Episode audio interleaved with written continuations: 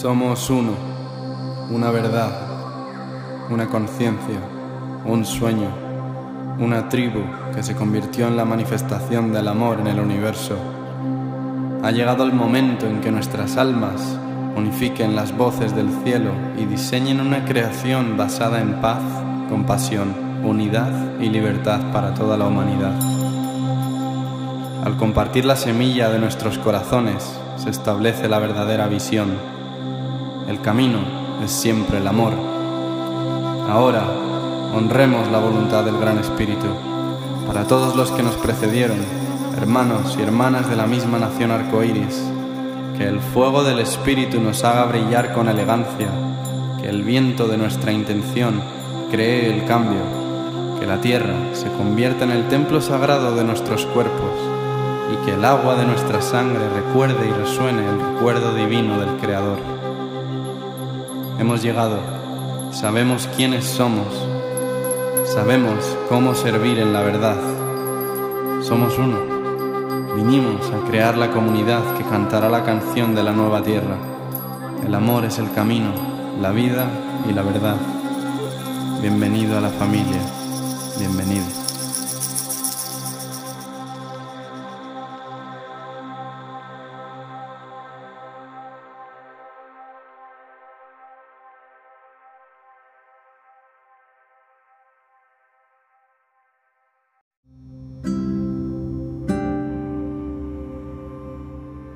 Gracias a todos por elegir este podcast. Antes de que podáis disfrutar de este episodio, me encantaría compartir que hemos publicado varios libros dedicados al despertar de la conciencia en la humanidad. Los tenéis a vuestra disposición tanto en la web como en el enlace de la biografía. Aquí respondemos a todas las preguntas sobre nuestra existencia, nuestro ser y toda vida en el universo. Que la unidad y el compartir del corazón sea eternamente nuestro propósito y que la liberación, la paz y la felicidad reine siempre en la esencia de todos los seres. Ajo. Bienvenida a Answers for Awakening y a este directo en Instagram. Eh, esperemos que ahora funcione. ¿Qué tal? ¿Cómo estás, Ana Balbuena? Pues muy bien, adaptándome a la nueva realidad.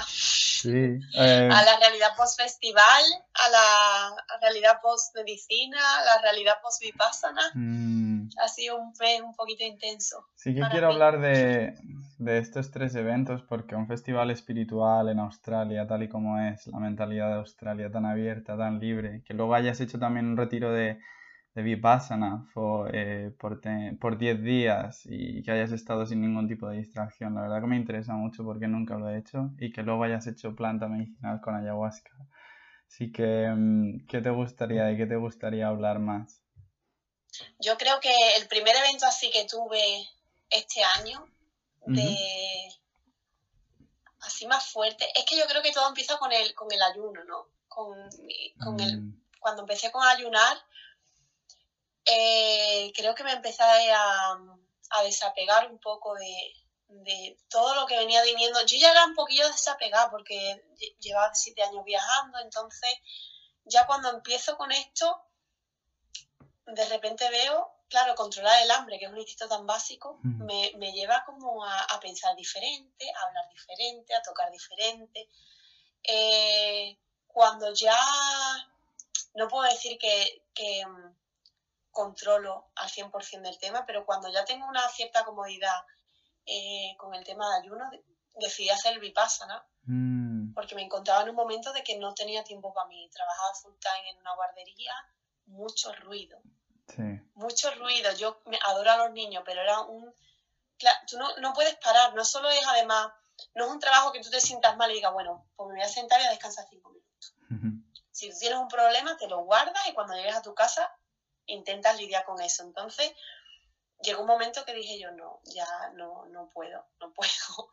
Así que apliqué a Vipassana y voy a explicar un poco porque no sé si todo el mundo sabe lo que es Vipassana.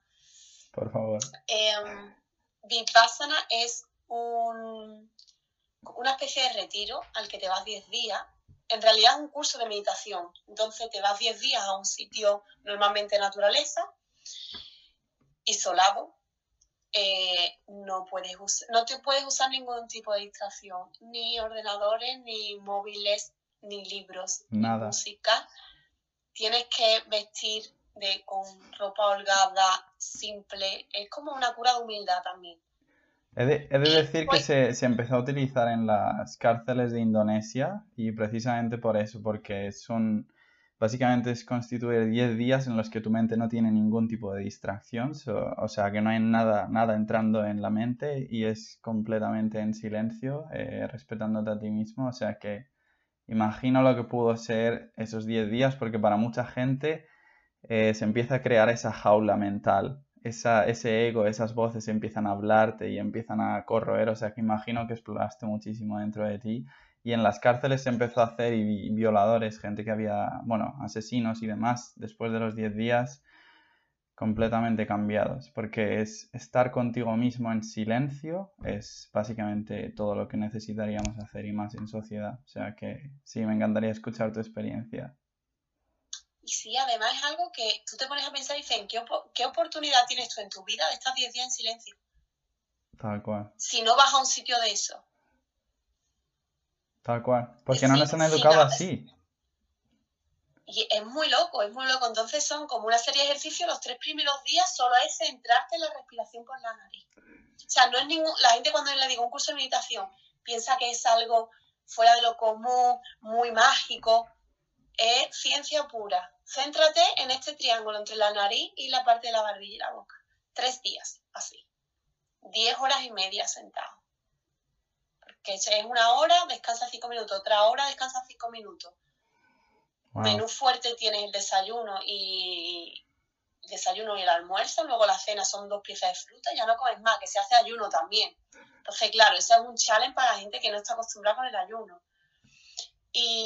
¿Qué pasó en esos tres días? ¿Qué resistencia? ¿Qué pasó en esos tres días? ¿Qué, qué, pasaba con tu mente? Una vez empiezas a enfocarte en la respiración, imagino que tú tenías ya práctica eh, de meditación y demás, pero imagino que fue un reto. Pero esta fue diferente porque es solo centrarte en las sensaciones sin, sin cambiar tu respiración, la, mm. respiración natural. Entonces tú notas una, diferencia grande cómo respiras el primer día cuando llega y cómo respiras el segundo y cómo respiras el tercero. Y cómo te vas afinando, porque al principio te centras aquí y luego te dicen, no solo la nariz, mm. no solo la punta de la nariz, no solo dentro del lóbulo. Entonces afinas la mente y cuando ya pasas a Vipassana, que es una especie de escáner de todo el cuerpo, claro, ah. sientes todo. Wow. Y, no es magia, es que normalmente no estamos concentrados suficiente como para, como para sentir eso. Y claro, la mente se te va. O sea, al principio escuchas un pájaro y ya te vas a ese pájaro. Eh, yo que no tenía instrucciones, yo cogía, me robaban el desayuno un poquito de miel, echaba la miel en mi cabañita y cuando llegaba de la meditación por la mañana tenía un montón de hormigas. Yo ya tenía el entretenimiento, mirar las hormigas un rato, porque es que realmente durante las 24 horas no hay nada, no hay nada que hacer, ¿sabes? No hay estímulo. Entonces, eh, te sorprende cómo la mente se va a... Se, sí, busca formas de ser un poco creativo, ¿no? Ya. Y que eh, luego fue una transición a que empiezas a hacer el escáner de tu cuerpo, ¿verdad? Dime, dime. Eh, luego empiezas a hacer el escáner sobre tu cuerpo. Mm. Después de los tres días eso es muy interesante porque lo que, lo que se trata es de que tú sientas lo máximo posible sin reaccionar. Mm. Entonces, tú tienes unas cosas dentro que se llaman los sankaras. Tú realmente habrás hablado de ellos, ¿no? En algún podcast. Entonces, los sankaras son emociones muy fuertes que no hemos procesado y que se han, se han ido acumulando en diferentes zonas del cuerpo. Cuando tú aprendes a no reaccionar a cuando el cuerpo te está pidiendo como te está chillando, te está doliendo, esos sankaras salen fuera en forma de emoción. En mi caso, me pasó el día 8, yo empecé a revivir cosas desde cosas de anuncios de, dibujitos animados de cuando yo tenía cuatro años. Oh, Peleas con mi novio de cuando yo tenía 14, 15. Peleas con mi madre. En plan, eran conversaciones, las estaba viviendo otra vez, consciente de que estaba en el presente, pero yo estaba sintiendo lo mismo. Entonces fue fuerte experimentar eh, la misma emoción de nuevo, pero con el cuerpo que tengo ahora y, las, y herramientas que tengo ahora, ¿sabes? ¿Cuánto deberíamos liberar y centrarnos en escuchar en por qué sentimos lo que sentimos, por qué tenemos dolor en cada parte de nuestro cuerpo, en el masculino, en el femenino? Entonces imagino que revivir todos esos momentos que al final se quedan anclados en el inconsciente, al, estar reviviéndolos es cuando te dejas sanarlos en ese sentido, porque lo que nos enseñan o cómo hemos sido educados cuando crecemos es a dejarlos ahí anclados y es lo que generan reacciones en nuestro cuerpo, en nuestra piel.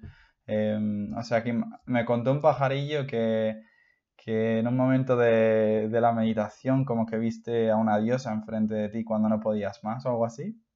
Eso fue muy loco, fue muy loco. Porque, claro, el tercer día el dolor físico que yo sentí era muy fuerte.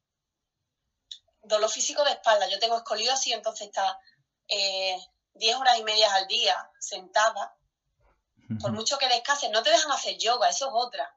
Entonces los ah. estiramientos son de menos de 5 minutos entre hora y hora, porque claro, tú tienes esos 5 minutos que es para ir al baño, para ir a estirarte un poco, pero sin yoga. Entonces era un dolor insoportable. Y justo una compañera se fue, de las que estaba apoyada en la pared, atrás mía. Y yo dije, venga, pues voy a hablar con la maestra, porque la, tú tienes cinco minutos de entrevista al día, si quieres hablar. Y le digo, venga, pues le voy a decir a la maestra que como ya se ha ido, yo me pongo yo en la pared y así yo tenía el respaldo de detrás. Y entonces miro al suelo ya en esta desesperación, porque claro, en esa hora tampoco puedes hablar, miro al suelo y veo como, como una mancha, el suelo esto de cemento, no sé cómo se llama, de cemento como quemado, ¿sabes? Que tiene como una mancha. Y yo vi la cara de, ¿sabes? Artemisa, ¿no? la diosa esta ah. griega, que es una guerrera, es una cazadora, y yo la veía y digo, mira, esta se me ha parecido porque esta es una guerrera, yo me tengo que quedar aquí, yo me voy, a, me voy a quedar en el sitio que se me va a pasar. Y claro, algo muy random, porque ni siquiera es una diosa con la que yo estoy familiarizada ahora. Yo no soy una persona religiosa, sino que Artemisa era algo que yo estudiaba en el instituto en cultura clásica o que me gustaba la mitología. Yo la vi. Y el día 8, este día que me entró a mí el, el parraque este que me entró, eh, yo no podía dormir. Esto me pasó a las 8, a las, no, a las 12 de la noche. Tú te vas a la cama a las 9. Esto me pasó a mí, que me desperté con un, con un puño en el corazón, reviviendo un suceso que me había pasado con 15 años, ¿no? Esto que yo estuve por dos horas intentando tranquilizar, claro, tú no puedes hablar con nadie yo era intentar sentarme, cerrar los ojos y sentirlo sin reaccionar. El caso que no podía dormir y hice una cosa que no se puede hacer, no lo hagáis, pero yo lo hice porque estaba desesperada por dormir. Cogí un libro que estaba en mi mochila y digo, bueno, voy a leer un par de páginas para, para cortar este, este pensamiento y poderme dormir aunque sea dos horas, porque te mm. levantas a las 4 a.m. O sea, no duermes mucho, son y termino el capítulo que estaba leyendo, que eran tres páginas, y en el capítulo siguiente era, en la mitología griega, existe una diosa llamada Artemisa. Y en mi cabeza fue como, cerré el libro en plan, algo me está viendo, y yo soy muy escéptica. O sea, yo con esas cosas, ¿sabes? Entonces, yo cerré el libro rápido, lo puse en la mochila, me quedé como, Dios, me voy a acostar, que me, está viendo, alguien me está viendo que yo estoy haciendo algo que no debo, ¿sabes? Entonces fue como, claro, yo a esto después le he intentado encontrar la lógica por, por ah. algún momento, porque yo soy una persona muy científica y muy lógica. Entonces mm. esto para mí se iba fuera de, toda lógica. Mi lógica sería que al final, bueno, por diferentes vivencias que yo he vivido en Australia también eh, con gente, sería realmente saber que tú ya has vivido lo que estás viviendo entonces tú realmente ya habías leído ese libro y tu conciencia trae lo que tú ya habías leído al momento presente para ayudarte en un momento presente. Eso con, con física cuántica, el doctor Joe Dispensa es súper interesante en ese sentido porque él dice, si somos capaces de traer el yo del futuro o el, o el ser superior del futuro que está ya sanado, esa parte de nosotros que está ya sanada, si la podemos traer al presente, se manifiesta en nuestro cuerpo. Eh, entonces puede ser implificado en el término de conciencia a que, a que tú lo trajeras o que tú ya lo hubieras vivido en ese sentido. Entonces... Eso. Ah, dime, dime. No, que eso, eso mismo le dije yo al pajarillo. Le dije, yo siento, yo siento que todos los universos, o sea, el presente, pasado y futuro, y el tiempo en realidad no existe, que es un espacio totalmente expansivo, entonces la parte de mí que ya lo leyó es la que me hizo ver lo que viene el suelo, ¿sabes? Pero fue, bueno, fue muy loco. fue... Es que vamos por esta vida recordando, meramente recordando. Realmente podríamos concebir que si todos somos uno, nosotros hemos escrito ya todos los libros que existen y cada vez que leemos es como si releyéramos y recordáramos. Y en ese sentido, por eso creo que lo que estás haciendo con el ayuno eh, te beneficia tanto, porque es algo que siempre has estado destinado a hacer, pero que has necesitado de redescubrirlo y recordarlo en ese sentido. Em, te iba a preguntar cuál crees que sería la gran revelación que has tenido después de 10 días en los que has pasado en silencio, sin ningún tipo de distracción, solo contigo misma. ¿Qué es lo que más te ha ayudado y lo que más has podido integrar de ahora en adelante? Eh, es que han sido muchos aprendizajes, pero hay dos muy fuertes. Uno es que somos mucho más pequeños, mucho más grandes de lo que nos creemos, en el sentido, es, una expansión muy grande lo que hay. O sea, cuando estás en silencio, eh, no solo entiendes mejor a tu cuerpo, sino que entiendes mucho mejor la naturaleza. Es como que la naturaleza te está dando todo. Eh, yo sentí que cualquier cosa que necesitara, la naturaleza me la iba a dar, que no necesitaba nada más, nada más de lo que tenía.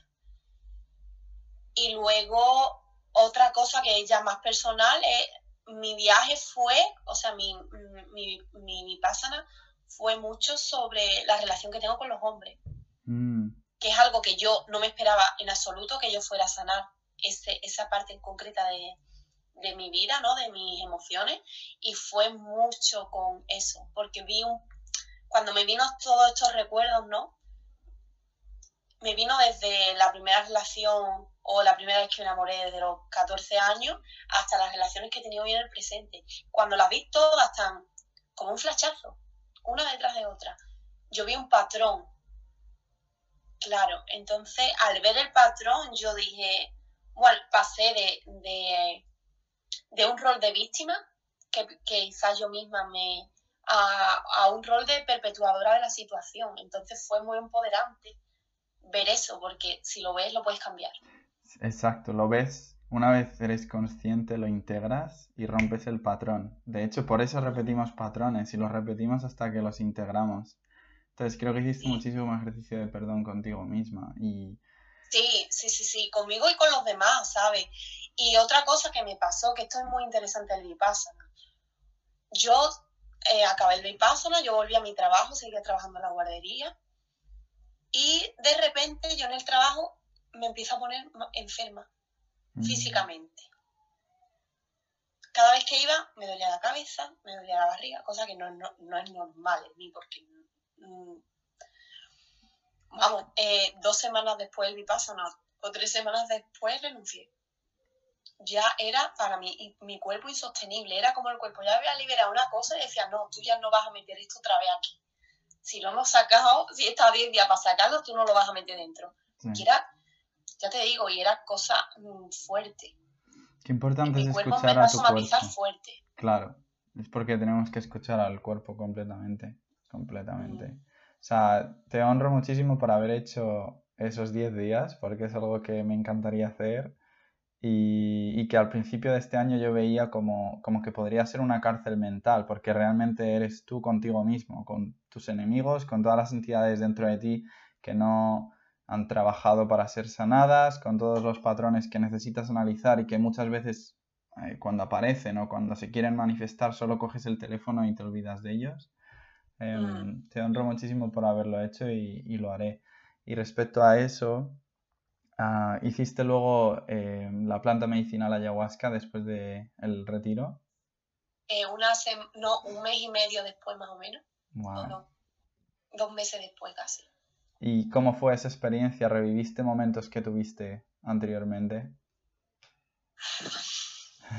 Fue todavía, todavía estoy un poco en el trip, ¿eh? Lo hice, el ayahuasca lo hice el día 7 o día 9 de mayo. 7 o 9 de mayo, no, no recuerdo. Y fue la, la experiencia más aterradora y más bonita de vivir al mismo tiempo. Mm. Porque yo pensaba que me iba a morir. Básicamente, hubo un, momento en el que, claro, yo iba ayunando también a la ayahuasca. Nos tomamos la medicina, eh, a los 10 minutos, eh, bueno, mm, ella nos dice, en 35 minutos os hará un poco de efecto, yo ya sabía que a mí me iba a hacer antes. Yo a los 10 minutos ya estaba, o sea, yo ya lo empecé a ver bien, sabes que se te, te pone, ves triple, cuádruple, cerraba los ojos y ya, claro, cuando cierras los ojos es cuando ya te vas. Mucha geometría, muchos colores muy vivos. Lo que más me agobió a mí fue que un pensamiento detrás de otro, un pensamiento muy rápido. Entonces, cuando tú te intentas enfocar en un solo pensamiento, vas al siguiente y vas al siguiente. Entonces, desapegarte. Yo tenía resistencia de, Dios, me estoy agobiando, me estoy agobiando. Y era en plan, venga, ya, lo que venga. Y ya una vez que ya lo que venga, pues es que me vino, me vino experiencia de, todas partes. Mm. La más eh, aterradora, yo, por ejemplo, hubo un punto que yo estaba sintiendo todo el sufrimiento del mundo, toda el hambre, la guerra, la pobreza, la miseria, las violaciones, la violencia a las mujeres, la trata la trata de seres humanos, todo eso era o sea, yo era inconsolable. Todo lo tenía dentro y yo nada más que suspiraba y lloraba, suspiraba y lloraba. Y, llegó un punto que, yo, yo llamaba, a, yo buscaba a, la, hice con Nanda, la brasileña, eh, yo la buscaba y ella venía, yo la, la cogía del brazo y claro, no, no me salían ni las palabras porque no puedes hablar, tú, tú lo sabes bien. Y ella me consolaba, yo abría los ojos y veía, y veía a mi madre, después me vi a mí misma en el útero de mi madre, que, eso fue muy loco, y, vi la necesidad del contacto físico, que cuando viajas tanto, tú que estás fuera, y somos españoles, sabes que somos mucho de tocar, Yo había normalizado el que, bueno, estoy fuera de casa, la familia está lejos, entonces, bueno, si no tengo ese contacto, ese amor físico, no... Pues nada, es lo que me toca vivir, y no se puede normalizar eso. Sí, mm. Ignacio, con, con ayahuasca. Sí. es que ha hecho una pregunta aquí. Y bueno, y luego ves eso, ves que la, la experiencia humana que tenemos cuando estás en, en aquello, ves que es insignificante. Y ves que eres todo al mismo tiempo también, por eso eres capaz de sentir tanto sufrimiento y todo lo que siente el mundo y lo que dices de estar más en contacto ¿no? con las personas que, que nos rodean. A mí, por ejemplo, lo que más me marcó Australia fue el hecho de ver lo cerrada y lo fría que yo, que yo era ah, antes de venir aquí y el empezar a vivir en comunidades espirituales, el empezar a, abrazar a otras personas y más siendo un hombre, ¿no? Que en sociedad, eh, mm. como bien sabes, nos cerramos, no nos expresamos, eh, no honramos el femenino dentro de nosotros mismos. Y sí que me he dado cuenta que es curioso que es, parece que nos movimos a Australia y de repente el COVID pasó y es como que todas nuestras familias han estado precisamente sin contacto físico y yo he pasado a lo contrario. parece que realmente la vida te, te trae siempre a aquellos instantes que realmente necesitas vivir para poder apreciar aún más lo que no podías ser capaz de hacer antes. Yo no era capaz de, de abrazar puramente con el corazón. Y fue la primera vez que llegué a Australia cuando fui capaz de hacerlo, cuando recuerdo la primera comunidad en Sydney, eh, un jardinero de la comunidad me abrazó y me dijo, bienvenido hermano. Y en ese momento fue el momento en el que dije, wow, qué cerrado y qué frío he, llegado a estar por, por, por, miedo al contacto, por miedo al no ser visto, ¿no? Como siempre escuchas, siempre preguntas, siempre estás observándolo todo. Y con ayahuasca para mí fue un poco de eso también, de empezar a encarnar todo el sufrimiento de, mi familia y de la gente que, ha vivido lo que ha vivido en España y en el resto del mundo y lo empiezas a, vivir y empiezas a, sentir como realmente ellos, ellos son tú. Lo que pasa es que no te permites verlo de esa manera. Siempre creamos esa separación, esa dualidad con todo lo que nos rodea en el sentido de esta es mi familia, este soy yo, pero es que realmente todo, todo es uno. Yo ahora mismo hablando contigo, ah, lo que más me inspira de ti es lo que más me inspira de mí mismo. Y igual. espejo, espejo, espejo, tal cual.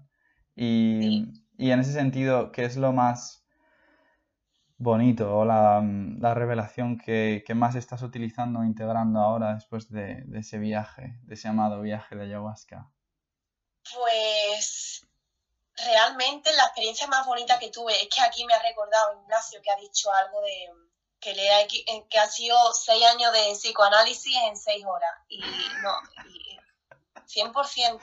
Primero, yo hice una pregunta, ¿no? O sea, yo tenía mis mi preguntas antes de la ayahuasca, que hice un, ejercicio de journaling, y mi pregunta era, ¿qué, ¿cómo puedo contribuir a que el mundo sea mejor de una manera en la que yo sea feliz también? Esa era una de mis preguntas. Y mi otra pregunta era que cómo puedo amar mejor.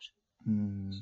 Entonces, es increíble porque tú vas y cuando te pierdes en todos esos pensamientos, todas esas luces, todos esos colores, todo eso, todo eso, esos patrones psicodélicos, ¿no? Te vas a la pregunta, te centras en la música y te vas a la y, y todas las respuestas están todas. Mm. O bien aparece la propia medicina, que a mí se me aparecía en una especie de árbol, o bien te aparece una imagen o un trip que te lleva, ¿no? Por, o sea, tú, yo en una, en una de ellas era un pájaro, ¿sabes? Mm. Entonces viajaba por todo el mundo, como he estado viajando. Viajaba, me quería ir a Brasil, estaba en Brasil, me quería ir a España, estaba en España, y de repente, que yo lo estaba gozando, era como, ¡ay, qué experiencia más bonita!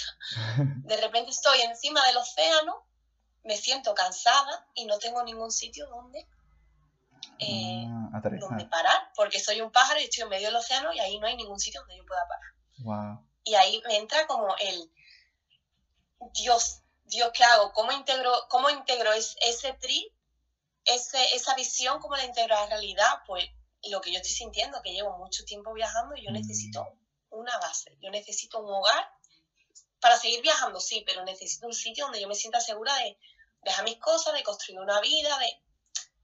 Eso fue una enseñanza de las más bonitas que tuve. Necesitas crear esas raíces que te permitan crear ese hogar. Y al haber estado volando tanto tiempo, ya llevas siete años, que es, es increíble. Yo creo que es ese sentimiento de necesito establecerme, establecer mis raíces, ¿no? Por eso a lo mejor quizá viste ese árbol, porque ese árbol eres tú, pero ese árbol necesita tierra, necesita ese contacto con dónde estás y quién eres y, y descubrir y demás. Entonces, ¿Crees que respondiste esas respuestas que preguntaste? Yo también hice preguntas en ese sentido. ¿Cuáles fueron las respuestas? 100%. Eh, la pregunta cómo podía yo contribuir a un mundo mejor fue que yo necesito ser una inspiración para los demás, que la manera mía de, tener éxito en la vida no va a ser directa, sino va a ser indirecta. O sea, yo puedo inspirar o puedo ser el apoyo de, o mi pareja o un amigo o otra persona, yo voy a ser un apoyo muy fuerte para esa persona, entonces mi forma de tener éxito pasa a través de esa persona y esa persona va a ser va a tener éxito gracias a mí. Entonces, tenía que romper un poco con la idea de necesito reconocimiento.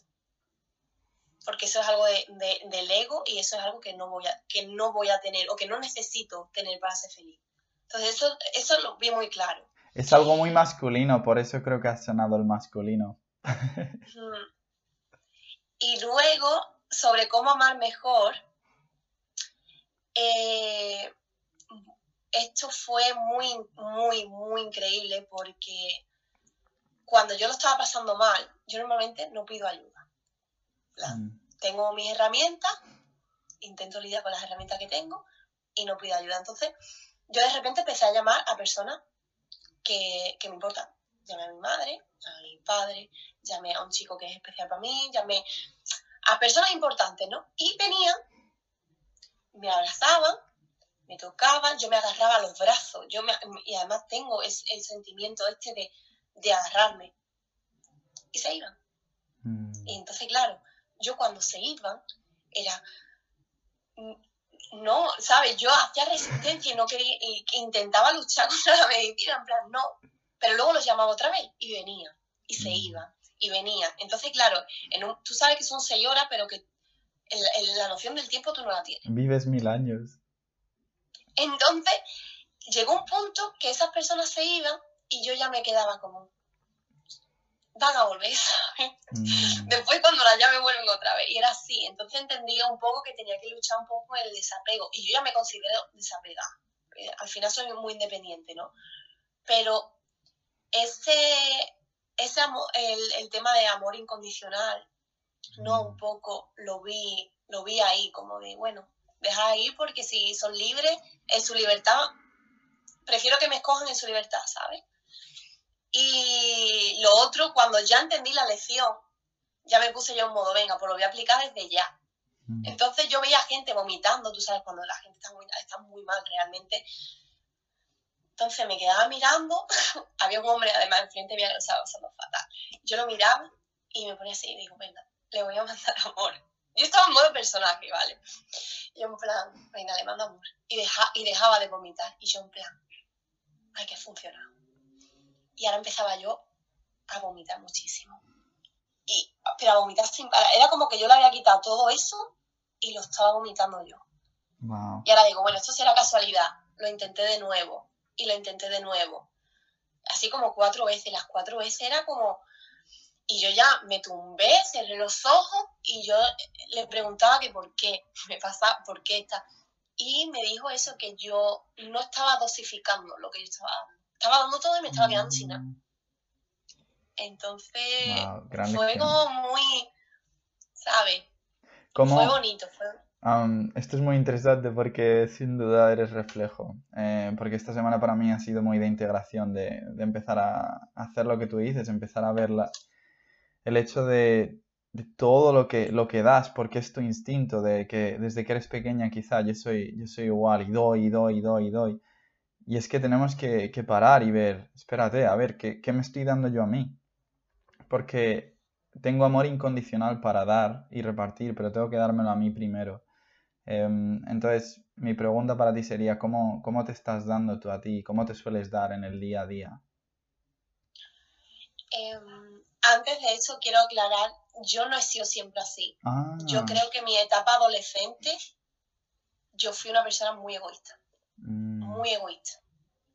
¿Qué cambió? Entonces, entonces creo que, sobre todo cuando me fui a Brasil o la universidad, ya empecé, que intenté compensar, ¿sabes? Porque yo hice de, con mi madre, la pobre, adolescente fui muy, muy rebelde y, mi madre lo pasó mal. Con algunas amigas también no me no fui lo buena amiga que hubiera que debería haber sido, ¿no? Entonces yo creo que cuando me di cuenta de eso lo intenté compensar. Y ahora, em, yo creo que mis rutinas son mi, las rutinas que yo tengo, el levantarme temprano, el hacer yoga, meditar, eh, me cuido la piel mucho, la forma que tengo de comer, la forma que tengo ahora de hablar, la forma que, o sea, me, gusta ayudar a la gente. Entonces, yo creo que esa, que esa es mi manera de darme amor a mí. Mm. cuidarme yo mentalmente y físicamente. Y yo creo que se me, que se me ve, o sea, que se, se me ve el fruto de todo ese trabajo, de toda esa disciplina.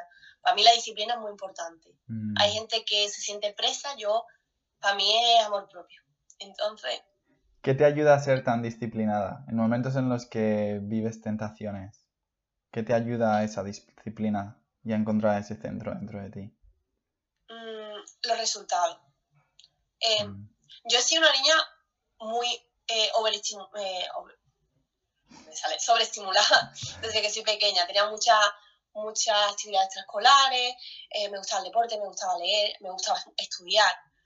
Entonces, para mí el tema de ponerme un horario y organizarme no me, no me cuesta, porque además todo empezó con el tipo de el yoga y, la alimentación y la dieta, que esto fue lo que más tuve que ser disciplinada y como yo lo notaba tan rápido, yo noté los resultados, mi pelo estaba mejor, duermo mejor, no me enfado, eso era una, yo tenía un carácter muy fuerte. Entonces, como lo veo todos los días, es como lo tengo que seguir haciendo, porque me voy a sentir mejor y mejor y mejor. ¿Y cuál es el, vamos a poner el contexto, porque tú estás haciendo ayuno, la forma que tienes de comer, cómo empezó todo, qué enfermedad curaste. Me interesa mucho que puedas poner ese contexto y que pueda ser una inspiración para más personas en ese sentido. Vale. Pues os cuento brevemente. Yo en 2019 fui a India a hacer un curso de yoga eh, en el curso bien y yo tenía dos problemas existentes. Uno era dolores de ovario muy grandes, endometriosis, algo parecido a la endometriosis y además ya me habían, en 2014 me encontraron un tumor precancerígeno en el ovario. Eh, entonces yo ya esa, esa parte la tenía como sensible. Y además yo no respiraba bien por la nariz. O sea, tenía totalmente bloqueada la nariz. Cuando hacíamos el pranayama, mi, mi clase de pranayama en la India era escribir. y, y, explicarlo porque no, no podía hacerlo. Entonces, allí conocí a un chico, el chico me empezó a... Yo le conté mis problemas, el chico solo comía fruta, en ese momento fruta, ensalada, muy, todo crudo y ayunaba bastante. Eh, mucho líquido, mucha agua de coco. Entonces, eh, claro, yo le cuento esto y él me dice que para cualquier problema físico la solución es la misma. Alimentación cruda y vegana, meditación y ayuno. Y mm. claro, evidentemente el yoga y todo esto, ¿no? El moverse, mover el sistema linfático. Entonces yo, con el tema de la nariz, como que me había acostumbrado, ¿no? Pero con el tema de los ovarios yo estaba desesperada porque lo había probado todo y, me había, y la única solución era operarme, que era, me tienen que cortar una parte de, del útero. Y yo dije que no nadie, que ni de coño. Entonces, yo vuelvo de India, empiezo esto, dejo, bueno, yo ya antes de India había dejado los lácteos y la carne y el alcohol, pero ya allí dejé todo, empecé fruta, verdura cruda, fruta, verdura cruda, todo el día. Cuatro meses después, no más dolor de ovario, voy al ginecólogo, no tengo absolutamente nada y empiezo a respirar por la nariz. Claro, al empezar por respirar por la nariz, puedo dormir mejor, necesito menos horas para descansar, no estoy cansada. El ánimo, la manera de respirar está muy, muy relacionada con la ansiedad, la depresión. Entonces, de repente, claro, todo esto mm, me, me cambió, ¿no? Y, y claro, una vez que yo estoy en este proceso, dije yo, yo no lo dejo. Sigo más adelante, el pelo me empieza a crecer muchísimo, la piel la tengo como, como la de un bebé de suave. Entonces, eh, es, eh, esos pequeños cambios de, dices tú, ¿cómo lo voy a dejar? ¿Sabes? Y además ya no me cuesta. Al principio sí, el primer mes fue horrible porque antes de ponerte bien, vas, te pones muy mal.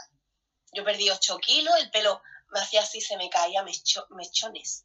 Mm. Las uñas las tenía súper super débiles, mi madre preocupada porque yo ya en esa época estaba en España y... Parece que el cuerpo como que necesita liberarse porque al final son toxinas o procesados que se han quedado en tu cuerpo almacenados, ¿no? Esa, esa purificación requiere que al principio tengas que, que perder cierto tipo de cosas en ese sentido. Imagino que fue... Hay dos cosas. Estás limpiando a un ritmo de... Cuando ayunas, tu sistema linfático, en vez de trabajar 8 horas, que son las 8 horas que estás durmiendo, estás trabajando 15 por lo tanto, limpias mucho más rápido de lo habitual. ¿Qué pasa? Que normalmente tú limpias por la orina, el sudor, no sé qué. Como ese, ese mecanismo no puede eh, sostener toda la, cantidad de toxicidad que tú tienes que liberar, ¿qué empieza a usar? Las uñas y el pelo. Tú mm. empiezas a perder toxicidad por las uñas y el pelo. Y es por eso que se cae. Claro, luego lo que te crece, te crece mucho más sano y mucho, mucha mejor calidad. La gente que, que está ayudando con este proceso, hay veces que se encuentran muy mal. Entonces, eh, la tendencia es la culpa de la fruta, la culpa de los zumos. la toxicidad pasa, se despega de los tejidos y para ser eliminada por los riñones y tal, tiene que pasar por el riego sanguíneo. Mm. Cuando la toxicidad está en el riego sanguíneo es cuando tú te sientes enfermo, sientes como que tienes fiebre, te sientes cansado, pero es que la toxicidad tiene que pasar por ahí antes de eliminarse. Por eso muchas enfermedades dicen, te pones mal, muy mal antes de recuperarte. Ah, wow. Eso es importante que la gente lo sepa para no culpar. Le pasa a muchos vegetarianos, a muchos veganos, que dicen, ah, no, es que, o es que el hierro me, me baja, o es que yo me he hecho un análisis de sangre después de 15 días em, ayunando, después de 3 días de agua, y está todo perfecto, no me falta absolutamente mm. nada, comiendo solo fruta y crudo, ¿sabes? Entonces... Mm. Hay que decir también que cada cuerpo es diferente en ese sentido, no es lo, o sea, luego también puedes trabajar con términos de, de ayurveda en ese sentido, o sea, no es que estemos promoviendo el que hay que hacer ayuno, o sea, lo habría que hacer, pero creo que es lo que tú dices, habría que saber cómo hacerlo, ¿no? En ese sentido. Ah, Entonces, sí, sí, sí lo que me encantaría es que encarnaras a la Ana de ahora, sabiendo todo lo que sabes con la experiencia que, tienes, de todo lo que has hecho, de tu experiencia con el ayuno y de tu forma de comer y tu disciplina, ¿qué consejos le darías a la Ana que está empezando? Porque con eso podríamos ver qué consejos o qué forma tienes tú de guiar a una persona que, podría estar empezando ahora o que está escuchando eh, el podcast o el directo y que dice, ah, pues me, me encantaría empezar, ¿qué es, ¿qué es lo primero que necesitaría saber o qué consejos me ayudarían de, de ahora en adelante en ese sentido? ¿Qué, qué se te aparece? Em, paciencia mm. y hacer una transición poco a poco. Es algo que yo no, que yo no hice y me arrepiento por, por el tema de como yo hice toda la transición tan rápido. Eh, yo estresé mucho las glándulas suprarrenales, que son las responsables de producir las hormonas. Da igual cómo comas si tú estás estresado. El, el estrés es el peor enemigo que hay. Entonces, gente con una dieta impecable que se estresaba puede enfermar. Entonces, si no se hace la transición poco a poco, te estresas porque es un cambio muy fuerte. Entonces eso a mí me pasó, que luego lo superé bien, pero es verdad que yo no tenía ningún problema físico fuerte. Mm. Una persona a lo mejor que tenga niveles disparatados de o están, muy deprimidos, o que tengan colesterol, o que tengan sobrepeso. Y a esta gente no le puedo poner a hacer un a pasar fruta de repente. Ya, tiene que haber una transición. o sea, que es, depende, es lo que tú dices, depende de cada cuerpo y el tema del trabajar en el estrés, porque cuando trabajas en el estrés, todos los demás cambios van a venir muy, fáciles. Sí, yo por ejemplo lo que más he visto que da resultados es precisamente lo que dices. No importa lo que hagas en tu vida, si lo haces no siendo consciente de lo que haces y estresado, o en un estado mental que no te está facilitando estar presente, todo lo que hagas es tóxico. O sea, y cambia a la hora de comer, el, bendecir lo que comes, el, comer de manera consciente. Por eso es curioso, tú que has estado viajando también, imagino que habrás visto cómo todas las prácticas que realmente traen alternativa y mejoría al cuerpo son precisamente las opuestas a las que se manifiestan en el mundo de Occidente, en ese sentido, ¿verdad? El, el hecho de estar cenando y ver Netflix y comer de manera inconsciente, ¿qué, le estás dando al cuerpo? ¿Por qué no te sientas en silencio y aprecias la comida y lo que comes? Si lo hicieras así de manera en la que ayunas o, comes menos, porque se supone que deberíamos comer nada, lo que cabe en, un par de manos. Y, bueno, una vez al día suficiente. Pero lo tienes que hacer consciente, claro. En el Vipassana es una cosa que te vas a dar cuenta si lo haces. Mm. Te cambia la manera de comer, porque es tu único estímulo que tienes al día, realmente de placer, de lo que uno, un humano considera placer. Entonces comes muy... La hora que tienes para comer, la usas entera. Comes muy despacio, masticas muchísimo. Entonces, claro, te das cuenta que la digestión va mucho mejor. Em, es muy interesante, es muy interesante. Y luego también el, hecho de empezar en ayuno y empezar con eh, los enemas y demás, que puede, puede ser como algo que choque y demás, ¿cómo, cómo lo explorarías o cómo lo explicarías? ¿Por qué es necesario y eh, demás? Dime, dime. No, que por qué es necesario y demás, qué usos le ves. Ah. Ya. Eh, lo más importante de, el tema del enema se hace normalmente cuando haces tu eh, ayunos de líquido. Se puede hacer de normal, comiendo de todo, ¿no? Pero es muy importante, por ejemplo, cuando la gente se pone, pone de moda el tema de... Em, sí, lo de siete días haciendo zumo o diez días haciendo zumo.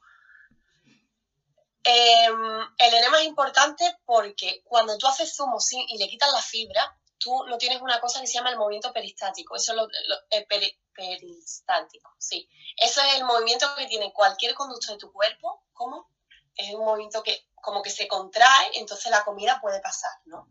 Eso pasa eh, cuando tratamos, eso pasa en las arterias que llevan sangre, en, todos los conductos. Cuando tú no tomas fibra, no tienes eso. Entonces, la, nosotros limpiamos expulsamos la toxicidad, pero no tenemos cómo barrerla. ¿Me explico? O sea, imagínate, estas son las paredes del colon, la toxicidad sale para afuera, pero como tú no tienes movimiento peristático, eso no, no sale. Entonces, eh, por eso es tan importante los MNEMAs, porque tú te metes los dos litros, eso se llena y arrastra y al salir, que tú haces fuerza, eso ya, claro, al llenarte es un movimiento natural que tú ya haces para empujar y sacar todo, ¿no? Y ahí es cuando la toxicidad se empuja. ¿Qué es un enema para la gente que diga enema? ¿Cómo lo? Ah, es que hay varios tipos de enema. Hay algunos que son de gota, otros que son por supositorio. El enema del que estamos hablando es como una bolsa de plástico de silicona quirúrgica. Eh, la llenas de, normalmente de agua, puede ser agua con camomila, o sea, con manzanilla, agua con limón. Normalmente son entre dos litros te lo colocas por detrás, te lo vacías, entonces eso te va llenando el colon entero. Te lo dejas 15 minutos a que el agua intente pase por toda la zona de... Sobre todo, creo que no llega al, al colon, Entonces solo ah. llega al ascendente y al transversal, al otro no, al descendente no llega. Pero eso, claro, te lo vacía entero. Y el colon es, el, como dicen en la, en la India, en las culturas más de Oriente, es el tercer cerebro. Tenemos el corazón, el cerebro y el colon. Entonces es importante que, que trabajemos en eso también. O sea, la detoxificación empieza por ahí. Sí, sí, que aprendamos a escucharlo también. Eh, te iba a preguntar acerca de, de los líquidos de los dioses que mantenemos dentro de nosotros mismos, que son la orina, la sangre menstrual y, el esperma. ¿Qué opinas de ellos? ¿Cuál es tu opinión acerca de ellos? ¿Qué uso medicinal tienen sobre nosotros mismos? ¿Y cuál es tu, opinión al respecto? Porque creo que es algo que ya hemos hablado, pero creo que sería muy interesante compartir mm. también. A ver, en cuanto a, la sangre de la menstruación y la orina, que las dos son de formas diferentes, ¿no? Pero los dos son, al final son residuos, ¿no? Que tu cuerpo usa para eliminar. es verdad que en muchas culturas la orina ha sido considerada, en Egipto, en Egipto por ejemplo, en Grecia, la orina era considerada para eh, limpiar heridas, cicatrizar, incluso la usaban en enemas también. Y aquí hay, esta es mi opinión personal, eh, a mí no me parece que en, la, en el mundo en el que estamos ahora, con cómo nos alimentamos, cómo respiramos, que tenemos organismos, por muy sano que sea, tenemos organismos tóxicos, me parece una irresponsabilidad utilizar un agua que, el agua de la orina que, realmente tiene toxicidad para limpiarte el colon. Si tú dijeras, llevo haciendo eh, protocolo de, de, toxificación 15 años, estoy con una dieta 100% limpia, que la mía no es 100% limpia. Eh, y estoy utilizando mi orina para hacerme enema. O, para, o me bebo la orina como hay mucha gente en online que lo hace. Si tú llegas a ese protocolo, lo puedo hasta entender. Porque antiguamente no existían procesados, no existían pesticidas, no existía nada y la gente estaba mucho más em, en, en, alineamiento con los procesos naturales. Pero ahora, a día de hoy, me parece una locura. Lo mismo con la mm. menstruación.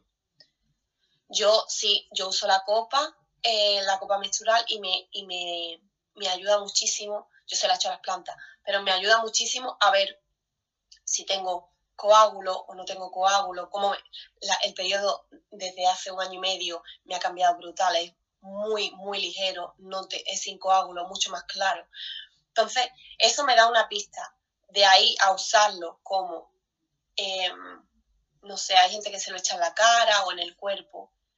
En mi opinión, lo mismo, si yo estuviera limpia suficiente, mm. podría entenderlo. Yo no lo haría con, con lo que tengo ahora. Sí, o sea, lo, podrías utilizar como de manera ceremonial en el sentido de dibujar con sangre menstrual ah, eso sí, eso sí, sí. Es solo el uso medicinal, sí. Más que nada para romper con los tabúes que hay con el tema de la menstruación, ¿sabes? Y a mí el, el, el, uso de la copa ahora mismo es algo, un invento que a mí me encanta por eso, porque por primera vez las mujeres somos capaces de ver realmente cómo es, tocarla. Eh, cuando la echas al lavabo, ver si tiene Entonces, eso me parece un paso grandísimo. Em, y luego, durante, respecto al semen, es algo ya diferente, tú lo sabes bien, es, es al final liberación de energía, es una energía positiva que ustedes perdéis.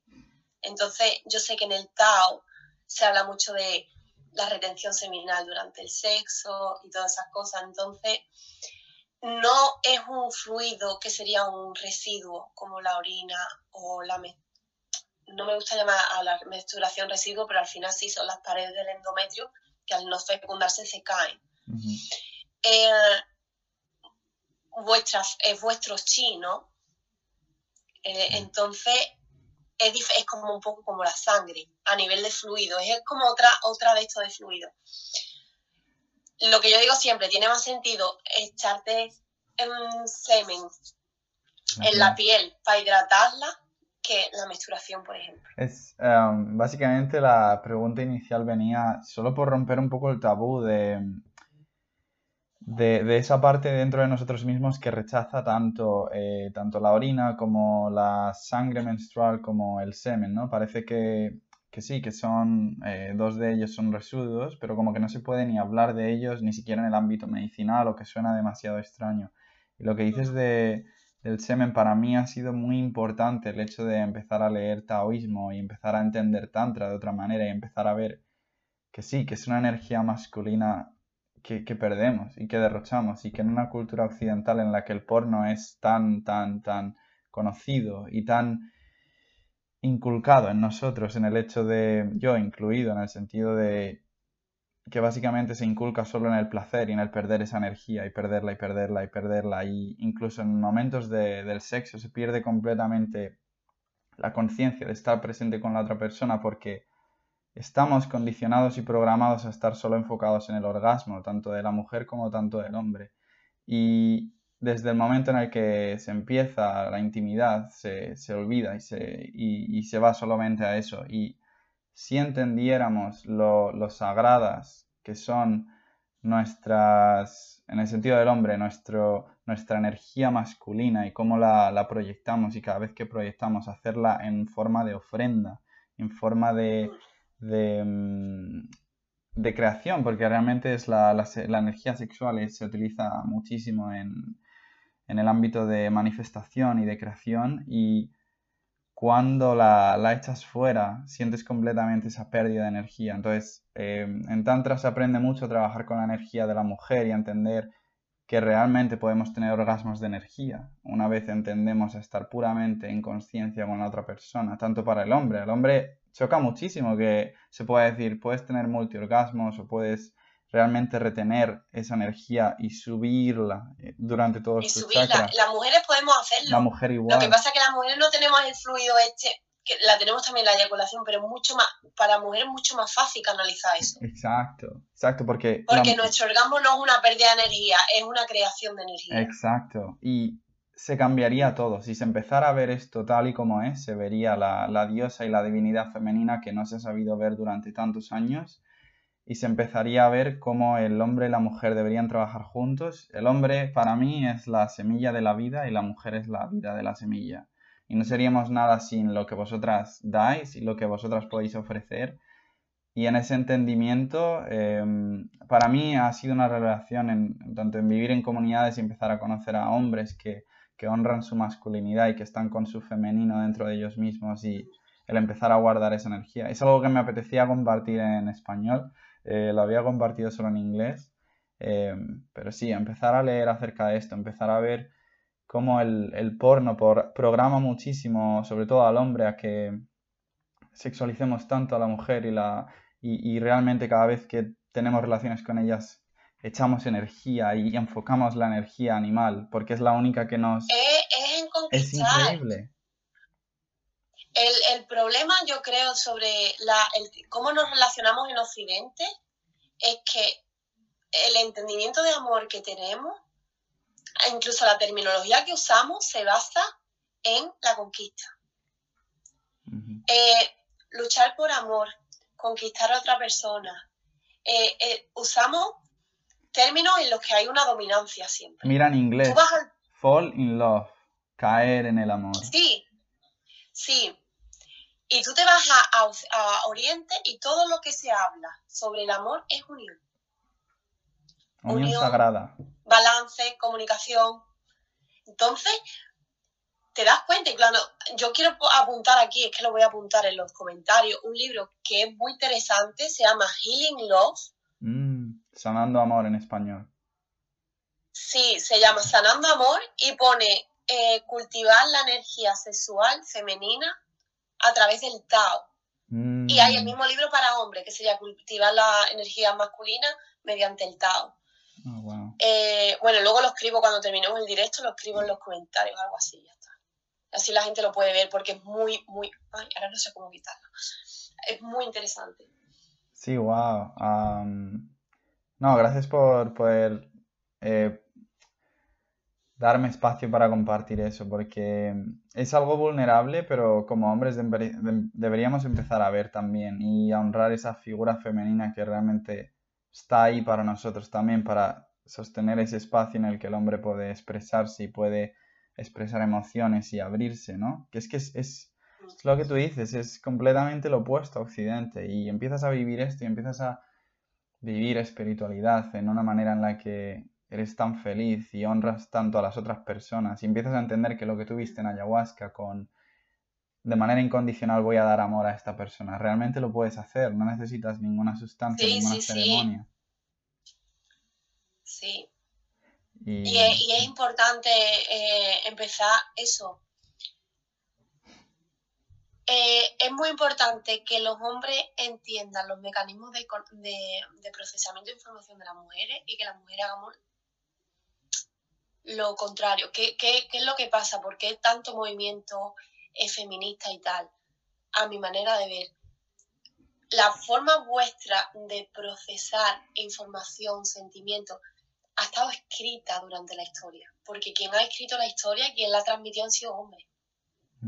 Entonces, por eso eh, eh, se trata ahora de compensar, de trabajar mucho y se le da más voz, pero no para estar encima, sino para llegar a un mismo nivel en el que haya em, entendimiento mutuo, ¿sabes? Entonces, ahora que estoy con lo de los círculos de mujeres y tal, sí, te quería un futuro te quería preguntar sobre ella, sí, sí. Sí, pues mi idea en un futuro es eso, trabajar, primero, trabajar entre mujeres para eh, cubrir todas las necesidades que tengamos, para ver cómo eh, desde una nueva feminidad, ¿no? Que está surgiendo ahora, cómo cambiar el mundo, ¿no? Trabajando entre nosotras. Y además, en un futuro, a mí me encantaría trabajar, combinar círculo de mujeres con alguien que esté trabajando en círculo de hombres y a lo mejor a un retreat o algo así, a un retiro, y trabajar todos juntos y ponernos en, o sea, tener ese tipo de comunicación realmente porque lo que hay fuera, en la vida real, después de esos círculos, la comunidad es la comunidad y la comunidad funciona así. Exacto. ¿Qué es, eh, me gustaría que pusieras en contexto qué es el círculo de mujeres y qué es lo que haces y qué es lo que facilita a la mujer hacer esto. A ver, lo que estoy creando ahora, que ya digo que tiene el principio y que tengo mucho que aprender todavía, pero yo lo que quiero, lo que estoy intentando crear es un espacio seguro donde las mujeres donde las mujeres trabajen, eh, donde haya apoyo mutuo sin, sin juzgar, porque luego entre, entre mujeres también ha habido mucha rivalidad durante muchísimos años. Entonces aquí todas somos iguales, todas confiamos en que la comunidad que estamos creando funciona y eso es una confianza incondicional al principio, porque tú no realmente no lo sabes, pero es una confianza, pues voy a confiar en que sea lo que Dios quiera, ¿no? Es un poco así.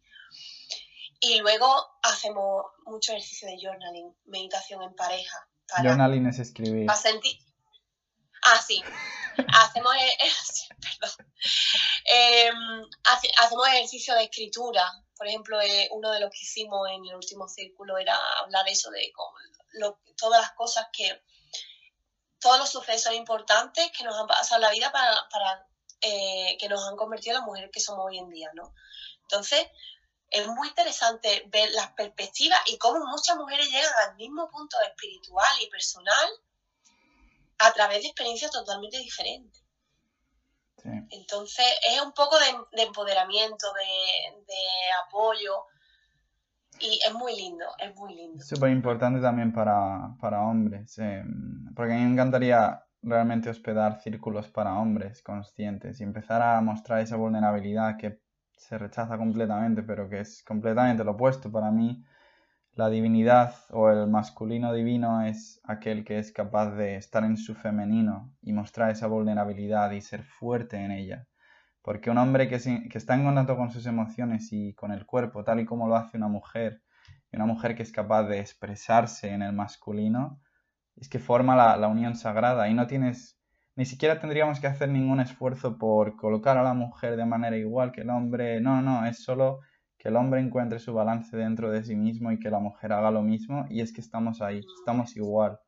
Y, y es Pero para, para, llegar a eso tenemos que ser libres. Claro. O sea, nosotros estamos hablando aquí en esta, en esta charla ¿no? Eh, casual, en un país libre, con privilegios que mm. tenemos los dos, en el que tenemos la oportunidad además de pensar como pensamos por el contexto, porque nos hemos podido educar.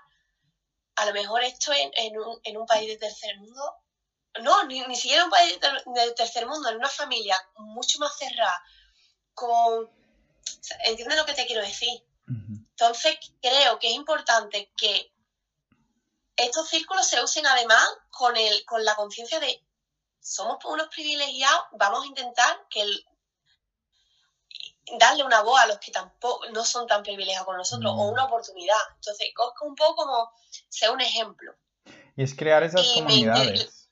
crear ese sentimiento de comunidad, crear ese sentimiento de comunidad incluso mm. en las ciudades. Eh, porque a mí en Australia, al haber viajado en comunidades, el, el, impacto que crea un círculo de mujeres, o bueno, yo he hecho círculo de hombres y mujeres, los dos juntos, en una ceremonia de luna llena o lo que sea, el ser capaces de expresarse de, manera completamente honesta y transparente em, el uno con el otro, sin juicio, con compasión y, dejando atrás los géneros y empezando solo a honrar lo que somos, que somos esa, esa luz que irradia una vez nos abrimos y, y creamos ese espacio, empiezas a darte cuenta qué importante es el, empezar a ver a las personas y enfocarnos más en qué es lo que nos inspira de ellas en vez de qué es en lo que nos está separando. Que es precisamente eso. Te iba a preguntar, a través de todos estos siete años, ¿qué, ¿qué crees que es lo que más te ha ayudado a pensar tal y como piensas ahora? ¿Cuál ha sido quizá la experiencia que más te ha transformado o que más te ha hecho estar en contacto con, contigo misma de manera interna. O vivir la espiritualidad. ¿Qué es para ti la espiritualidad gracias a todo lo que has vivido? Es que han sido muchas cosas, pero yo creo que precisamente el proceso interno más grande que he tenido lo he tenido porque donde he viajado he intentado fundirme con la cultura. Yo nunca he viajado de turista. Entonces, cuando tú te fundas con una cultura, tú estás recibiendo, uno, directamente la cultura y dos, tú estás cambiando tu mente para entender lo que estás recibiendo. Porque tú no puedes entender la cultura de México con la mentalidad de España. Entonces, yo creo que esa reprogramación constante de adaptarme a... tienes que ser tolerante, tienes que ser tolerante y abierto. Y además luego conectas con la gente. Y esa, esa conexión con la gente es lo que te hace cambiar a ti mismo, porque tú tienes que cambiar a ti mismo para poder entender la, nueva realidad la, que, en la que estás viviendo, ¿no? Eh, y yo sí, yo creo que eso ha sido lo que más, porque además si cultura, ya te digo, yo en Latinoamérica estuve dos años en Brasil, México, Costa Rica, Nicaragua, Luego me volví a Islas Canarias, que además en las Canarias, que dices España, pero yo estuve en una parte con muchísimos ingleses. Tuve otro año viviendo en Inglaterra, eh, haciendo mi Erasmus. Luego en Asia, en Filipinas e Indonesia, y luego Australia. Entonces han sido culturas totalmente disparejas, que no tienen absolutamente nada que ver la una con la otra. Y eso a mí me ha dado mucho enriquecimiento eh, espiritual, muchísimo. Muchísimo. Tolerancia, porque sin tolerancia yo creo que eh, no, no puedes. Tal cual. Luego, mm. el hecho de, que hayas estado practicando yoga tanto tiempo, me, me, encantaría saber qué es yoga para ti, qué es el yoga, cómo practicas yoga en tu día a día. Pues aquí voy a contar, voy a ser súper, súper, súper honesta. Yo empecé yoga la primera vez, empecé el, el primer año que llegué a Australia, en Essence of Living. Y yo cuando empecé era puramente físico. Eh, yo empecé, a mí me, me, sentía bien haciendo asana, me sentía fuerte, me sentía, eh, me sentía flexible. Y una vez que vas profundizando y que empiezas a hacer la misma rutina, yo le empecé a encontrar el gusto a experimentar eh, cosas diferentes haciendo lo mismo. Eso es lo que me gusta, por ejemplo, de la estanga, que es siempre la misma secuencia, pero siempre la siempre diferente. Después de esto me voy a, cuando decido, me voy a Australia, oposito y tal, y decido eh, irme a India, hacer mi curso de yoga. Em, en el curso de yoga veo, claro, ya ahí yo puedo crear mi propia secuencia, me enamoré de la pranayama, de los trabajos de respiración, creo que para mí fue lo que más me cambió. Mm. Y, y ahora el yoga para mí es, es que es un estilo de vida, es que el yoga no es solo el asana, es la meditación, la concentración, eh, los llama y los miyama que son, y los niyama que son como la mm, como, lo, como los mandamientos, ¿no? Los mandamientos y las condiciones éticas y morales, ¿no? De lo, de lo del yoga. Eh, para mí es, unión, es como que tú eres parte de, un, de un todo. Y mm. creo que la definición que yo le pondría, perdón por, por extenderme tanto. No, no, al contrario. Nunca pidas perdón por expresarte. Lo más importante del yoga, si tuviera que decirlo en una sola frase, es que para mí es eh, una, eh, una confirmación física de lo que yo necesito. Por ejemplo, yo siento que estoy en un momento de mi vida que necesito fuerza, fuerza mental porque me estoy em, enfrentando un momento difícil. ¿Qué hago? Posturas de fuerza, respiraciones de fuerza, meditación y mi cuerpo la manifiesta. Que, que puede manifestarse al contrario. Yo un día veo que no me siento flexible y veo que esa flexibilidad eh, la estoy perdiendo en las caderas. ¿Por qué es? ¿por qué me está pasando esto? Porque la cadera está conectada con los miedos, las inseguridades y la expresión. Entonces es como una manera de hablar con mi cuerpo y mi cuerpo habla conmigo. Eh, entonces como, es, una medicina. E, es, una medicina, es una medicina. Em, ¿Qué te hizo querer ser profesora en ese sentido entonces? ¿Por qué te gustaría enseñar yoga a otras personas? cuando hice el curso no lo hice para ser profesora. O sea, mm. mi curso sí era para ser profesora, pero el motivo que yo lo hice es porque quería saber más de, filosofía y de cultura detrás de, del yoga. Y sabía que, claro, yo yendo a un estudio, tú lo sabes, estudio es asana, meditación, pero no es, no vas dentro. Entonces, claro, yo quería aprender eso de, de allí. Y fui por eso. Y luego, claro, lo que me hace ahora querer enseñarlo es que son dos cosas. Uno, que a mí me sienta tan bien que yo quiero que las personas se sientan como me siento yo porque sé que les va a ayudar. Y otro es que creo que ningún, los conocimientos, sobre todo en la época que estamos ahora, cualquier conocimiento que tú tengas y te haga bien y no lo, no lo transmitas sería egoísta. Creo que es un, es un deber moral. Wow. Necesitaba escuchar eso. Eh, creo que es lo que has dicho. Si eres capaz de. Me ha gustado mucho el hecho de que dijeras que cuando estás en tu práctica de yoga, si eres capaz de, sentir el dolor, esté donde esté en cada parte de tu cuerpo, si eres, capaz de sentir ese dolor y, ser consciente de por qué está ahí, para dejar de sentir el, color, eh, dolor tenemos que simplemente sentirlo. Y una vez hacemos en nuestra práctica de yoga todas las posturas, somos capaces de extrapolarlo a nuestra práctica del día a día. Creo que eso es lo más importante cuando haces em, hot yoga o mantienes diferentes posturas, en el caso estoy haciendo un montón de kundalini y mm, hay posturas que son muy dolorosas, porque a lo mejor es una postura en la que estás limpiando el hígado o los riñones con trabajo de respiración. Empiezas a sentir dolor, de vergüenza o de mm, simplemente de, o de envidia o de celos que no has dejado sentir, que se quedaron eh, estancados por tu infancia o por tu adolescencia, lo que sea. Y cuando los empiezas a limpiar, empiezas a sentir el dolor y empiezas a trascender el dolor y empiezas a ser el observador del dolor en vez de el dolor en ti, em, se libera, se libera, se libera.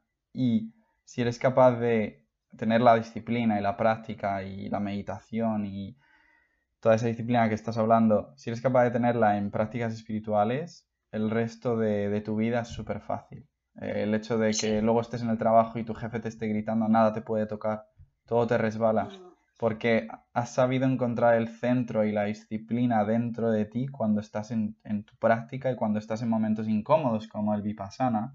Si eres capaz de estar contigo mismo y conocerte a ti, de escucharte a ti, nada te puede tocar, porque tú, estás siempre, eres siempre hogar dentro de ti.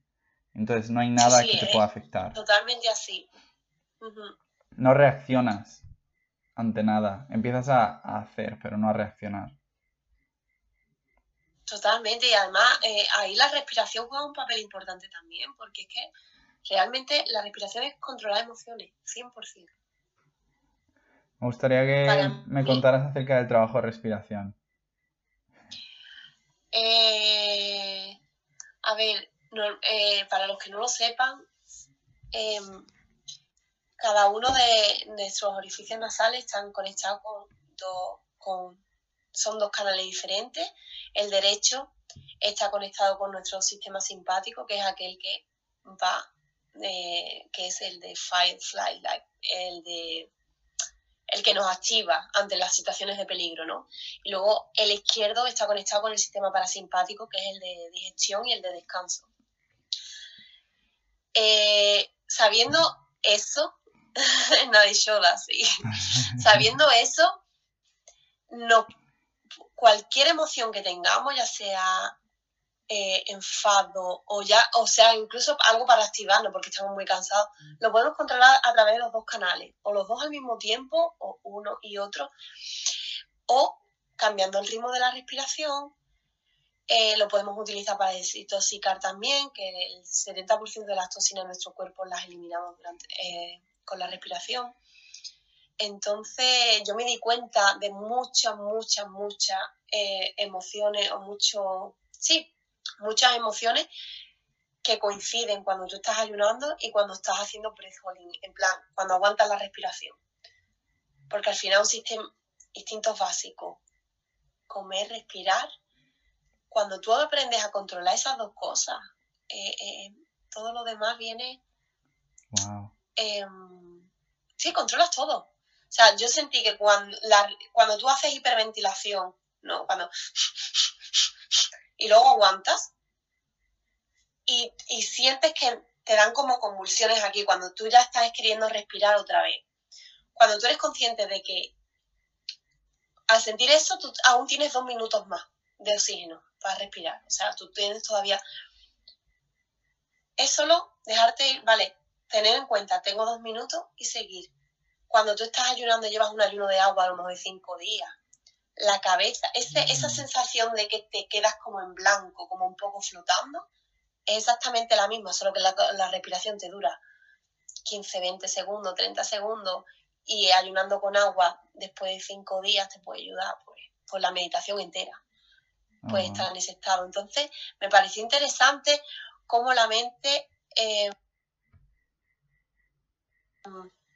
actúa ante la abstención, ¿no? De, cosas tan básicas como el alimento o el aire. Sí. Y... Te da mucha claridad.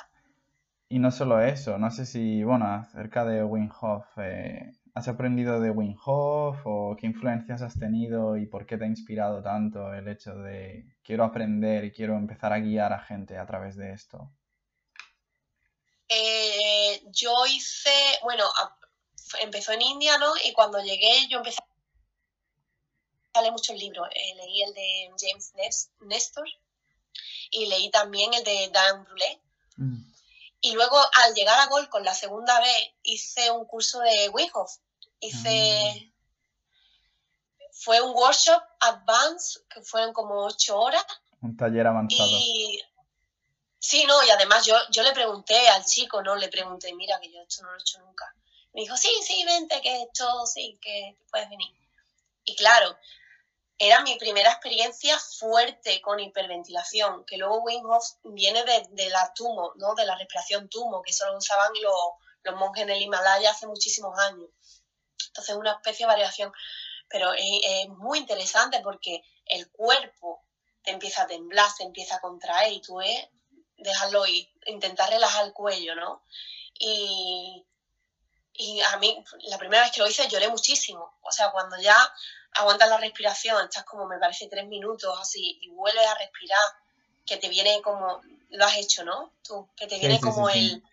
se te pone la mente en blanco, mucho brillo así de repente. Para mí es abrir el corazón completamente.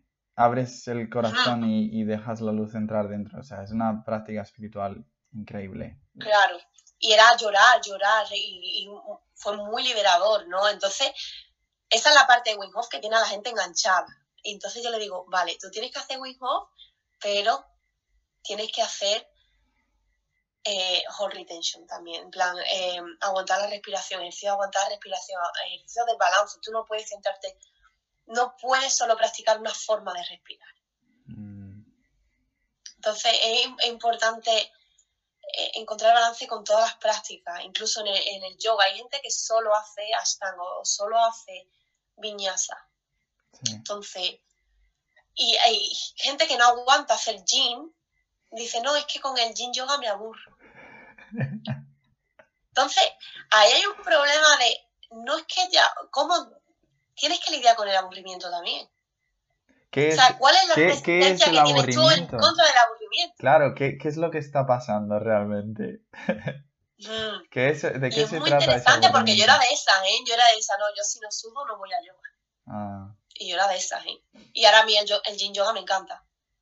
Entonces, he encontrado ese, ese balance. Oh, wow. Me encanta. Ya para finalizar, porque bueno, creo que hemos hablado bastantes aspectos y me encanta. Me encantaría saber qué mundo te gustaría ver el día de mañana, qué mundo te gustaría crear si fueras capaz de manifestarlo? ¿Qué te gustaría ver en las personas, en la gente que te rodea? Yo eh, me encantaría que viviéramos en comunidad, que plantemos, que vivamos como se vivía antes, que, se comamos la, comida que nosotros plantemos, que se comparta más, que las cosas materiales tengan un, segundo plano, ¿no? Que, y, y no es vivir en la incomodidad, no me malinterprete o sea, pero sí, un mundo de más generosidad, de, de, sobre todo menos violencia también. Y no hablo de violencia física, hablo también de, de violencia en la manera que, nos tratamos a nosotros mismos, en la que hablamos, en la que nos expresamos, ¿no? Sí, yo creo que en comunidad. ¿Y yo? ¿Y tú? Ah, También, también veo un mundo así, un mundo en el que empecemos a entender que, somos amor y que es lo único que importa, que cada vez que sentimos esa resistencia acerca de hacer algo realmente es poder que tenemos dentro, que solo que tenemos que traducir de manera diferente. Veo un mundo de comunidad en el que nos abrazamos unos a otros y no hay juicio. No hay nada que perdonar porque no hay juicio. Em, nos miramos a los ojos y no tenemos ni que hablar. Miras a los ojos a la otra persona y, sabes, estás hablando con el corazón. Personas que, realmente estén en silencio, pero que amen más y que estén en silencio y se escuchen dentro. y que se honren más los unos a los otros. Gracias por hacerme esa pregunta.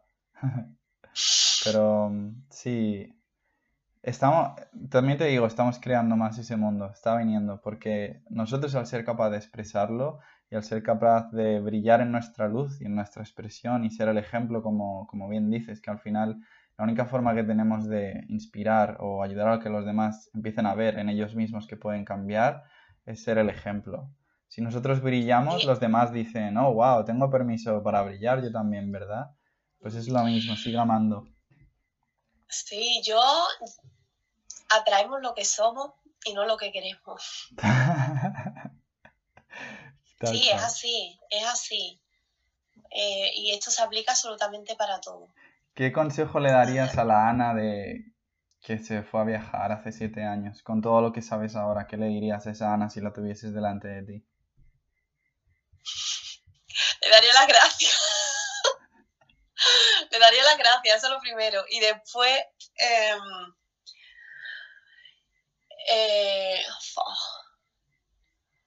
es que no, no cambiaría nada de nada de lo que he hecho. Creo que, creo que le diría que fuera más auténtica, que se preocupara menos por lo que la gente pensara. Mm. ¿Sabe? Creo que es algo que lo he empezado a ver, es algo que me, me he repetido durante muchos años, pero creo que hasta este año es cuando ya me realmente me da igual, ya era, soy, soy así. Esto, esto es lo que soy, ¿sabes? Sí. Y creo que sí, que le diría eso, pero Sí, yo creo que viajar fue la mejor decisión y quiero que la gente tenga en cuenta, bueno, ahora con el COVID es diferente, pero una vida así se puede. Porque Realmente. si eres capaz de cerrar los ojos, puedes viajar a cualquier parte del mundo. No necesitas moverte. Y además, eh, si estás dispuesto de verdad a trabajar desde que no, no necesitamos ni la mitad de las cosas que tenemos. De verdad que no. Así que nada, yo animo a la gente a que realmente dé el salto este al que parece un vacío, pero que no es un vacío. Es como tener un abismo delante de ti en el que, o sea, yo al final, cómo me siento antes de viajar es ese Jorge que estaba delante de un abismo y que no sabía que tenía alas, pero si no saltas, no, no lo sabes, no sabes. que puedes volar. Y, lo mismo, cuando empiezas a facilitar, pues ahora este círculo de mujeres, cuando empiezas a compartir todo aquello que, que realmente te apasiona y que te ha ayudado tanto, es cuando empiezas a ver, oh, wow, esto es lo que realmente me apasiona. ¿Cuánta gente puedo ayudar solo siendo yo mismo, siendo auténtico? Siendo quien eres, haciendo lo que haces, ya estás cambiando el mundo. Porque eres tú y porque te escuchas. Y habrá gente que, no se siente inspirada y habrá gente que sí, pero es, céntrate en la gente que sí. Ya está. No sé si te ha pasado. Y a, animarlo a que hagan lo mismo, porque yo pienso que todo el mundo tiene algo dentro que es para enseñar a los demás. Solo son maestros y estudiantes todos. Tal cual. No sé si te ha pasado a ti esa diferencia con el inglés y el español, em, que en inglés parece que es más fácil expresarse y hablar de, de esto y en español es como, pero al final es el, el, condicionamiento y el, y el, programa que tenemos de... La terminología, lo que leemos. Sí, sí, total. Tal cual. Mm. Um, muchísimas gracias por estar aquí conmigo today, hoy. Gracias a ti por invitarme. Muchas, muchas gracias. Encantado. Y gracias a todo el mundo que nos ha visto. Sí, muchísimas gracias. Um, que para la gente que esté escuchando el podcast futuramente, ¿qué, te gustaría ofrecer o cómo pueden encontrarte? Pues me podéis encontrar en el Instagram de Balbooks con B y estoy ofreciendo, bueno, aparte de lo que hago el tema de las mujeres, eh, mm, consejos y clases de yoga online, ayudo con transición dietética a gente que quiera introducirse en el mundo del crudo y veganismo o empezar con el tema de ayunos. Que los ayunos no es solo dejar de comer, realmente tiene una preparación y una manera de romperlo que es casi más importante que el ayuno, que los días que estén. Así que nada, y para hablar de cualquier cosa, de verdad, me podéis contactar en mi cuenta y si necesitáis un poco de un hombre para llorar o algo de... Yo estoy feliz de escuchar. Muchas gracias, Ana. Ten una gran noche. Un beso bonita. Chao. Chao.